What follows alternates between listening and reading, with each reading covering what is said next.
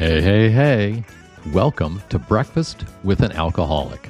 I'm Randall, your alcoholic host, and I'm very glad you're here. We're kicking off 2023 and season two of Breakfast with an Alcoholic, and we're doing it with a real bang. We get to talk with noted author, well known alcoholic, and all around great guy, John West. He's written a fabulous book called Lessons and Carols. We talk about that, of course the power of ritual and sobriety, and his favorite alcoholic in history. Oh, and of course, the alcoholic lightning round is great. That's all coming up next on Breakfast with an Alcoholic. Run, get your coffee, it's starting. Well, John West, welcome to Breakfast with an Alcoholic. Thank you. It's, it's nice to be here. It is so great to have you here. So, um, why don't you tell us a little bit about yourself? Sure. Um, so, I'm John. I'm an alcoholic. Uh, I'm also a writer and technologist. I've worked in journalism for the last decade or so, and my kind of thing is to use software to hard, to solve hard journalistic problems. Um, and so my work has won a bunch of awards. I was a finalist for a Pulitzer, but I also wrote a book called Lessons and Carols, which is like an essay or a memoir about addiction and ritual in my life. Um, and I live in the Hudson Valley with my partner and uh, my daughter. And it is that fantastic book, Lessons and Carols, that brings you here today. Um, I was lucky enough to get to read a copy of it, and also lucky enough to get an actual copy of it. Um, when I got contacted by your publisher, and she said something like, "Would you like a copy?" And I was like, "Sure, I'd love a copy of the book." And she wrote back and like, like a real copy of the book, and I was like, "Yeah, I, I would love it." And then I was like, "Oh, did I just blow this?" out of they call them advanced reader copies or ARCs we're now out of them because we've been sending them so many places, which is great. But um, but you you got in just under the wire, I think, because now everyone gets a digital copy. Well, I'm super excited that I got one of the old ones because I have like a I have a budding library of what I refer to as alcoholic literature. So I, I, don't think it's a recognized Dewey Decimal Dewey Decimal System category yet, but you know, give me give me time. Small, it's good to have a project. Anyway, your book Lessons and Carols comes out soon, right? Yeah, May second. May second, it, and it's fantastic. Um, why don't you tell us a little bit about the book and when you started writing it? Yeah, so I started writing seven years ago, and I mean, for context, I'm in February, God willing, I will have 11 years sober. So I started oh, writing wow, when I was about four years sober, thereabouts. Um, I, I, went to I got my MFA at Bennington College in Vermont, and I wasn't sure what I was going to write about. Um, I knew I wanted to write about the internet. That was my, my my thing was I wanted to write about the internet was what I was thinking I was going to write about, and I wrote something kind of just because you need to write something every month uh, at this program, and I wrote something kind of about alcoholism and, and my own story, and my advisor, who's Susan Cheever, who notably wrote um, wrote a bi- biography of Bill Wilson and also a book about drinking in America. I mean, she's a real scholar of kind of AA and, and drinking here. Um, she read it and she was like, "Well, this is way more interesting, so you should write about that." And I, you know, it's it's not clear to me whether or not she just thought it was more interesting or if it was in fact more interesting. But I took her advice to heart and uh, and did write, kind of honed in on that as what I was going to be writing about. And yeah, so for seven years I wrote a book about addiction, mental health. Um, it, includes kind of stuff about people who I know who either passed away or kind of disappeared into their addictions um, uh, since I've gotten sober. Uh, it includes a lot of stuff about raising my daughter, which has been a real privilege to, to be able to do, but also like has has really pushed a lot of buttons that I didn't know existed around, you know, how do I care for another person when I can barely care for myself? And you know, it's a kind of a cudgel that a lot of my um, resentments can can be placed up into. Uh, so that's uh, yeah, it's a mixed metaphor, but uh, it's a cudgel that I that I use against myself, and it's a way to resent myself and resent things. Uh, and so that that's been a real challenge, but also a really beautiful part of my life has been raising my daughter. And so the book is about that as well. One of the things that immediately struck me about the book, and, and one of the one of the beautiful things about it is the structure itself. And the, the title, Lessons and Carols, is a reference to a format for a service that's typically done, you know, I think it goes back to the Anglican Church, you know, around yeah. Christmas is the antecedent for it, and it's a beautiful service, right? It's it's a series of songs punctuated by readings from the Christmas story and Isaiah and Luke, and it's kind of a you know a, a set thing, election set lectionary, but it's a beautiful, beautiful service. Yeah. and that's the title, and that's how you've organized it, which struck me right away. Yeah. Um, how how did you come to see your life that way? Yeah, I mean, you know, I, I grew up I grew up in a in a church that was deeply skeptical of uh, its own uh, literalism. I guess you know I grew up in a very kind of hippy dippy uh, church. But what was what was interesting about that church was that they had they had adopted the pageantry of a much more uh, orthodox view of religion. So they had these amazing musicians. They had these, you know, the organist choirmaster Philip Burnell is kind of famous organist, and they put on these amazing productions of of the nine lessons and carols. Actually, there was only five at my church, but sure. But they did five lessons and carols at, at my church, and I remember, you know, that was uh, the pageantry of it was so amazing and moving, even without, even kind of divorced from some of the more hardline aspects of what you might imagine a, a kind of Christian church to be. Um, and I, you know, I loved it. And at one point in college, when I was, I, I got sober, went back to college, and that second time around, um, I decided I really wanted to recreate that feeling. Um, it was the depths of winter. It was kind of miserable. We were about to go through the first semester of finals, first semester finals, and I said, "Let's let's put on lessons and carols." And my friends were like, "What are you talking about?" And I said, "Oh, you, you don't you don't know about lessons and carols? It's an amazing thing, you know." And I uh, so we we did it, uh, and I wrote a little play version of the readings instead of just straight up readings. We would all have parts and. Uh, and it was a lot of fun. I, I did that with one exception, every year since since then. So it's been over a decade of lessons and carols. That's been kind of the ordering structure of my winters has been doing the lessons and carols, and it, it made sense as an ordering structure for my book as well. I, you know, in John they say, "And the Word became flesh and dwelt among us," and and that idea of like a word, the words becoming something somehow meaningful and, and tangible in real life. Uh, is I think really beautiful, and I think like it's it's my recovery story of like the words that I say that have no meaning at first. I, you know, my sponsor says, "Get down on your knees and pray."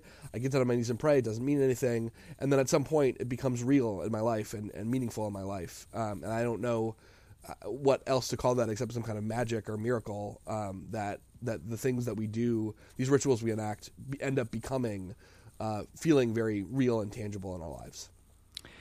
Yeah, that that is a, a magical thing, and I completely agree that it's found in the words, and I, I'm not quite sure how that works, but it works. you know, for me, I, I think I really didn't get it and didn't internalize it, whatever whatever the it is, um, until I started like reading the big book aloud.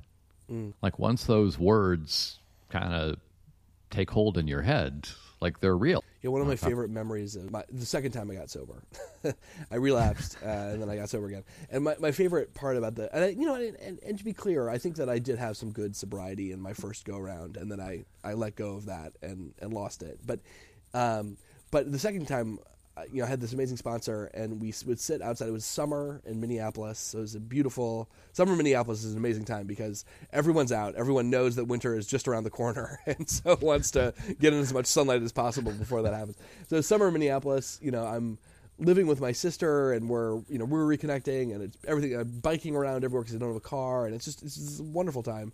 And I. Uh, I meet my sponsor, you know, a couple times a week at a coffee shop, and we just sit outside in the sun and I read out loud the big book to him and stop when I have questions. And that experience has really stuck with me as being kind of some of the best some of the best moments of my kind of in practice recovery like you know engaging with the text have been have been that was that experience. Um, and uh, and you know he was I thought he was I still think he's a really wise wise person and has a lot to say but also like very human to me. It was it was just a really wonderful was a really wonderful time uh, in my life. Yeah. Well, okay. With that in mind, I am going to ask you to read something from the book, but but while you look for yours, and the page says prologue. Is it okay if I read this? I love that. Yeah. Thank you. The past unfolds into the present like a flower opening its petals, revealing its gold dusted center. Like in the beginning was the Word, and then suddenly a baby is born in a stable and then the beginning's meaning arrives pollen born on a bee's body. At night, when the flowers in my yard cover their faces, while the moon gilds them silver, nothing exactly changes, except the past promises tomorrow instead of today. I walk out of the psychiatric ward two weeks before Christmas. In the parking lot, the waning moon looks for a place to hide from the mid morning sun, brightening piles of half melted snow. In the car on the way home, I make myself a deal. No, I never have to put myself back there. In writing or in life. Yes, I have to get better. I, I thought that was stunning. Thank you. Like I get I get moved just reading it again, and I've read it like 10, 10, 10 times, so I didn't get emotional. I, I, I just think that's fantastic. Thanks, thanks. I really appreciate that. Yeah, I um, it's, it's funny. I didn't have a prologue, and and and the publisher actually had me write one. So that was the last thing I wrote uh, before uh, in in the book, and I kind of you know I, I maybe you'll relate to this. I really resented being told that I had to add something to my book, you know, and I resented all the edits that I got. And at one point, I just remember thinking, like, okay, well, this is you've had your fun having your party of like, I'm not going to do it. Like, what what are they actually trying to say, and how is this going to make the book better? And lo and behold, they made the book a lot better. Um, so, you know. yeah. Sometimes people know what they're doing. Uh, it's so weird. A professional editor tells you what to do, and you're like, "Oh God, how dare they?" You know. But uh, yeah. Uh, it's a frustrating discovery for us alcoholics. um, well, so okay, tell us a little bit about uh, your uh, your sobriety and your drinking career. How did how did you start, and and what got you out? Sure. Yeah. So um, you know, I, I, started when I was a teenager. I don't I don't remember my first drink per se, but I do remember my first drunk.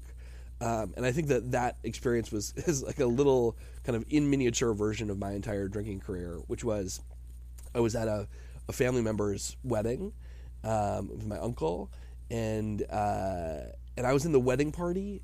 I don't really remember why, but I was in the wedding party for some reason, and it was an Orthodox wedding. He was marrying someone who was Orthodox, uh, and and uh, and there were there was the cavalier and the virgin was important parts of the wedding ceremony, uh, and I was the cavalier, and there was someone from the bride's family who was the virgin. And, you know, I was like fourteen or something like that, and uh, and I was very awkward, and I, I didn't know what my place was in this situation. I didn't know what to do, and the, the whole day before the wedding, we're all drinking uh, because that's what we were doing the, before the wedding. And I, of course, have I'm a total lightweight at that time, and so I get super drunk because I'm trying to keep pace with all these people and uh, and then I feel amazing. And it was this real moment of like, wow, this is like this is who I was meant to be. This person who can talk and you know flirting with the with the with the girl who's playing the virgin, and like it was this whole like we were having this great time, and then we get to the actual ceremony, and I'm I'm starting to pass out, holding this giant candle, and the wax is dripping in my hair. And I'm so embarrassed because I, I can't like I can barely stay upright, you know uh, and everyone's kind of laughing at me, and I feel horribly embarrassed. And so then we go to the reception, and I drink some more, and the, the shame just vanishes. You know, I feel immediately better, like I'm on top of the world again, and ha ha ha, that was such a funny story that happened, and I'll remember it for the rest of my life as this funny thing. Um, and I, I do remember it as a funny thing now, but I also think it was really a perfect summation of what my drinking career was like. Um, and and it really did kick off from there. I mean, I I was like, I need to have that feeling as much as possible right away. Um, and so, you know, from there it was uh, stealing booze from my parents, making friends with people who could get me booze, drinking virtually every night for the next several years. Um, I was not a day drinker until college, but but I you know drinking virtually every night by myself most of the time, and feeling feeling that feeling. Like I knew at some level that I had a problem very quickly. Um, that like this was not an acceptable kind of way to refashion my life. You know, using using alcohol was not an acceptable way to refashion my life, and yet, uh, and yet, and so I knew that at some level. But at another level, I was like, why, like why, like why are you mad? Like, look at me, I'm I'm great. you know, like, it's like like even as I'm flunking classes, even as I'm you know saying and doing all sorts of stuff that I'm really ashamed of, you know, or was really ashamed of at the time. Like the, that that sense of like still, but why? I'm doing great, you know, was was also present, and that kind of double life uh, that that you know was was being led not just in actions but in kind of feelings as well. Yeah. Uh, so all right, so how did you get sober? Sure, yeah. So I um the college requested that I meet with uh, I go to a meeting. Uh, the, the, well, first they requested I meet with a psychiatrist, and the psychiatrist said, "Hey, there's this thing. You should go to this meeting." He gave me a time. I went, and you know, it was it was my first AA meeting, and I had no. I mean, I think I you know had maybe heard of AA through kind of cultural osmosis, but hadn't really thought about it, given it much thought. Um, and I go to this meeting. It's I can't remember if it's actually a men's meeting or if just everyone was a was a man, but it might have been a men's meeting, which um, I proved has proved to be something I've really liked in recovery too. Is I go to men's meetings normally, but um, yeah. So I go to this meeting. Uh, there are a bunch of people there from from all across the college. It was a college meeting, and so you had professors, you had students, you had staff members. They were all in this room together, and we we sit down, and they read the promises, and I think that is the most beautiful. Like they get to, we will not regret the past nor wish to shut the door on it, and I think that is one of the most beautiful lines I've ever heard. And I start crying, and it's this big emotional moment for me. And then that night I go home and get drunk. Uh, but that was that was like the that was the turning point. I think in a lot of ways was that that meeting and and seeing that there were these people who were living this life so different and yet so similar to my own. Um, you know, just like one one track jumped uh, from my life. Um, I wanted to, to kill myself. I remember that very clearly at the time. I was very depressed. Uh, and I finally I called my mom and my dad and I said I, I think I have a problem with drinking and they they got a rehab. They found a rehab in, in Minneapolis, and I went to that rehab, um, and that was how I got sober the first time. Um, I, you know, at the rehab, I I went there. I there was a halfway house after and a, a sober house, and I got a sponsor who was great, and I you know he, we did the steps together, um, and that was that was how I got sober the first time. Yeah. You start writing the book about four years um, into your recovery do you want to do you want to read us a snippet? Yeah, I love to. Yeah. So um, the book is written in these little fragments, um, and I didn't know exactly what to read, so I'm going to read two little fragments. They're they're both okay. pretty short. Um, so, and this is from pretty much the dead middle of my book. The poet Robert Lowell left his second wife, Elizabeth Hardwick, and their daughter for a younger woman. He took the letters Hardwick wrote him, begging him to come back, changed a few words, and jammed them, and published them in his book, The Dolphin. The Dolphin was his nickname for his third wife. Elizabeth Bishop, appalled, scolded Lowell in a letter. But art just isn't worth that much. I know art isn't worth that much, but sometimes I envy Lowell's willingness to give everything up, even human decency, to whatever strange version of art he believed in, to a cause greater than himself. I sometimes fear we're almost the same, though I'm no poet. Two men, minds aflame, alone in private clearings of charred twigs, ash adrift on the air, wondering where all the birds went. A and I drive back from a cabin in Wisconsin, a little weekend jaunt. We laugh and listen to Nina Simone in the car. We drink 8 p.m. espresso at a shop where Chairman Mao wears Mickey Mouse ears. Then, sitting side by side on the porch of her sober house in green plastic lawn chairs, we talk about each other, about us.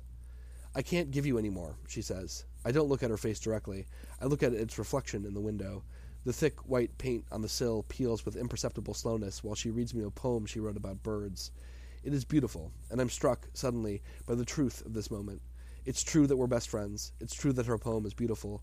But though Keats said some wild shit about beauty and truth, we know better. Neither one requires the other, and even if beauty is truth, truth beauty, well, art just isn't worth that much. A wants to be just A, the true A.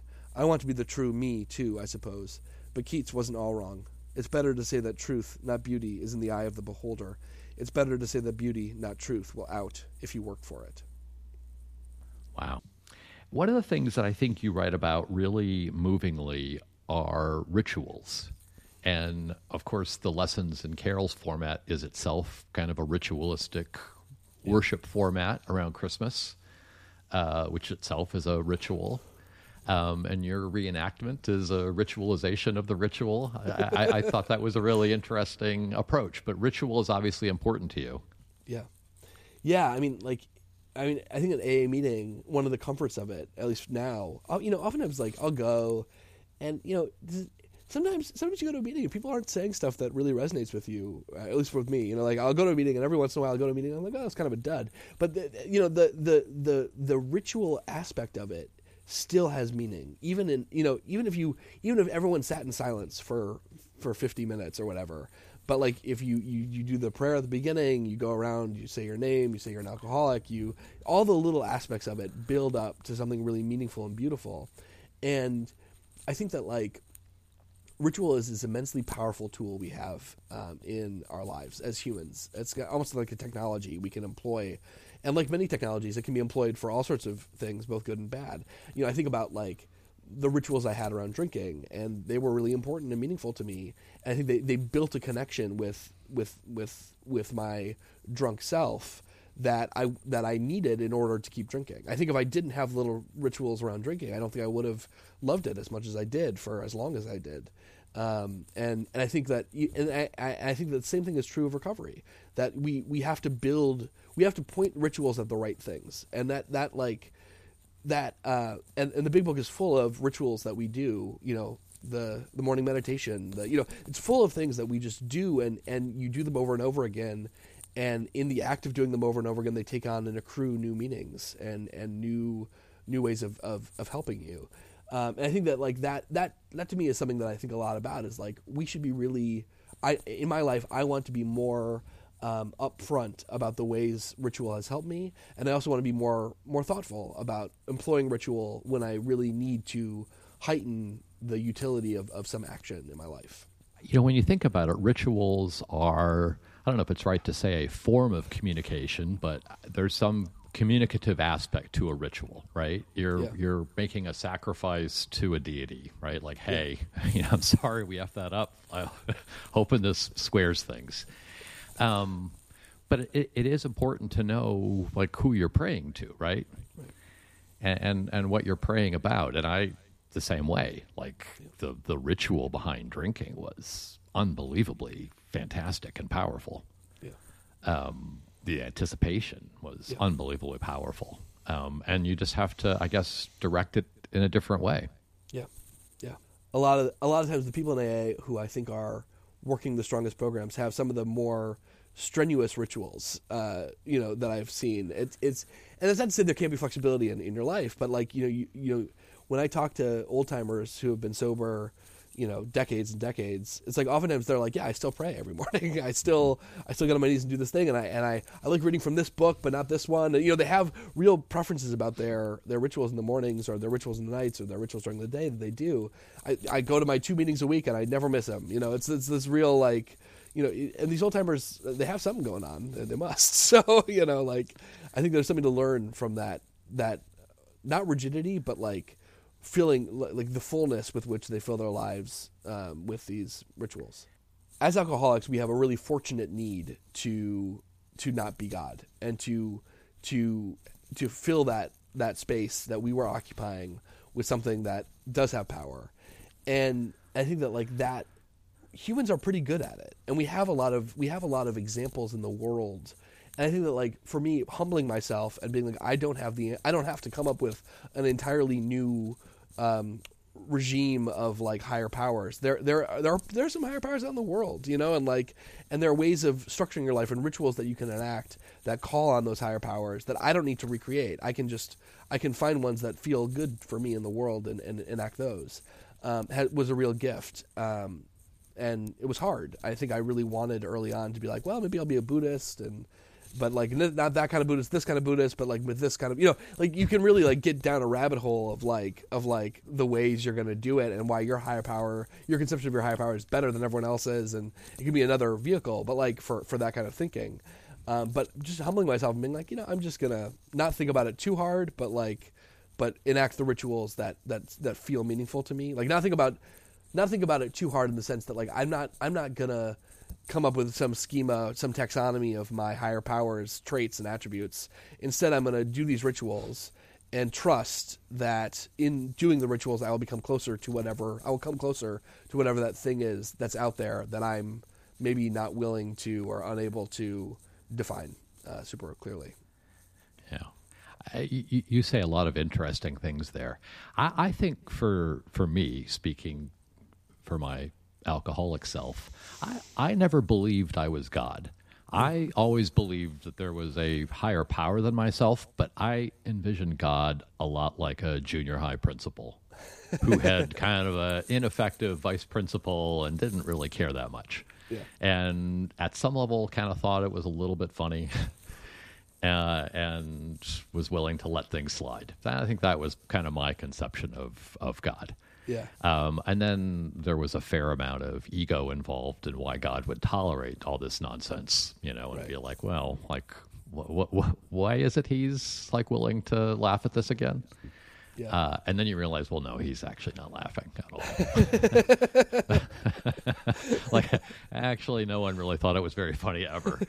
Um, all right, John, I hope that you're strapped in somewhere secure because. It's time now for the alcoholic lightning round. I don't know why you're laughing. It's time for the alcoholic lightning round. You laugh now. We'll see who's laughing at the end of this. Uh, I think you know the premise. Uh, we're going to put time on the clock. You know, I'm a believer that there are such things as stupid questions, and there definitely are wrong answers. So, um, just be warned. Uh, this is not a judgment-free zone. That's the whole point. Fair of this. enough. Fair so enough. anyway, we're putting time on the clock. Are you ready? I'm ready. Superpower, if you had one uh, okay, ideal superpower would be like the stretchy arms from the woman in the Incredibles, but the likeliest one I think is like mind reading, but I'm half wrong, and I don't know which half. That's uh, a medium power, not a superpower. a song you listen to a lot, but have previously been embarrassed to tell people about. Uh, a lot of songs by Radiohead. I, I um, probably like "Creep" maybe by Radiohead. I listen to that one a lot, but like, I'm a little ashamed. Um, that the level of shame is determined by the volume. I'll just tell you that. Do you believe in ghosts? No, no, I do not. When they make the movie Breakfast with an Alcoholic, and they will, who do you think should play you in the movie? I mean, obviously Mark Ruffalo would be a great choice, but I think that's too easy. So probably like Michael Cera would be the the right one. Um, Those are two excellent choices. Uh, what is the best song by the band Wang Chung? So I'm going to date myself here and say, who is that? Well, obviously that's a wrong answer. you'll you'll find out when the liner notes come out. Um, are you more afraid of the Terminator movies coming true or the Planet of the Apes movies coming true? I think Planet of the Apes, like that that the movies themselves freak me out, like more much more than the Terminator movies. I have a much more visceral reaction to them. So Thank you so much for saying that. I um, that was a formative thing, and at the Astro Movie Theater in Iowa City in the 1970s, they would do the Planet of the Apes Film Festival every year. So you'd see like was it all five or all six? Yeah, yeah, yeah. Um, terrifying. That world terrifying. is terrifying. Yeah. And they they keep making new ones. It's like stop making them. We're scared. I know. You know, you know, the very first one, you go a full 30 minutes before you see any monkeys. Who's your favorite alcoholic in history? Oh God. Um, I mean, the easy answer is like Bill W. Right? Like I can, I can do that one, and that's like the teacher's pet answer. Um, I like Ulysses S. Grant. I think I think he was he was pretty great. Uh, yeah, go with him. All right, you know, you just won the alcoholic lightning round. that that is the magic answer. Ulysses S. Grant, I think, is the number one alcoholic in history. I think Noah, maybe yeah. number two. number two. You yeah, gotta give Noah props. Yeah, yeah. but seriously, Ulysses S. Grant saved the freaking Union. Yep. Huge alcoholic. Huge alcoholic. Yeah. Um, John, it was so great to have you on Breakfast with an Alcoholic, and we're going to tell everyone that we can think of to read your book, Lessons and Carols, when it comes out uh, in May, and it's from Eerdmans Publishing. So thank you for being on Breakfast with an Alcoholic. Thank you. This is a real treat.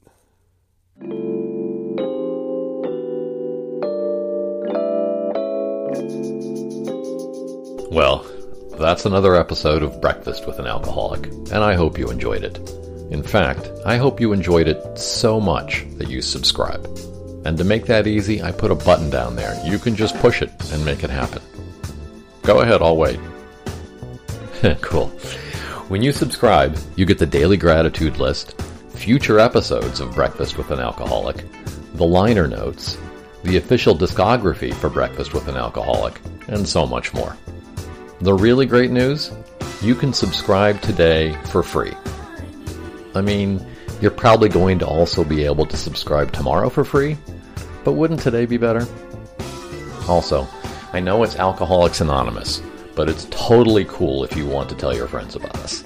It's thanks FLMS. Thanks for letting me share on Instagram and Twitter. So subscribe, like, share, follow, and I'll be very grateful. On a serious note, if you need help or want to learn more, nyintergroup.org has a complete listing of AA resources in New York, and there's an intergroup site for every state and a lot of countries. If you want to ask us, we'll try to point you in the right direction too. So that's it. You can look forward to the liner notes for this episode soon, and I'm already looking forward to the next breakfast with an alcoholic. And not just because there are likely to be pancakes involved. Until then, be well, stay groovy, go to a meeting, and call your sponsor. Thanks for letting me share.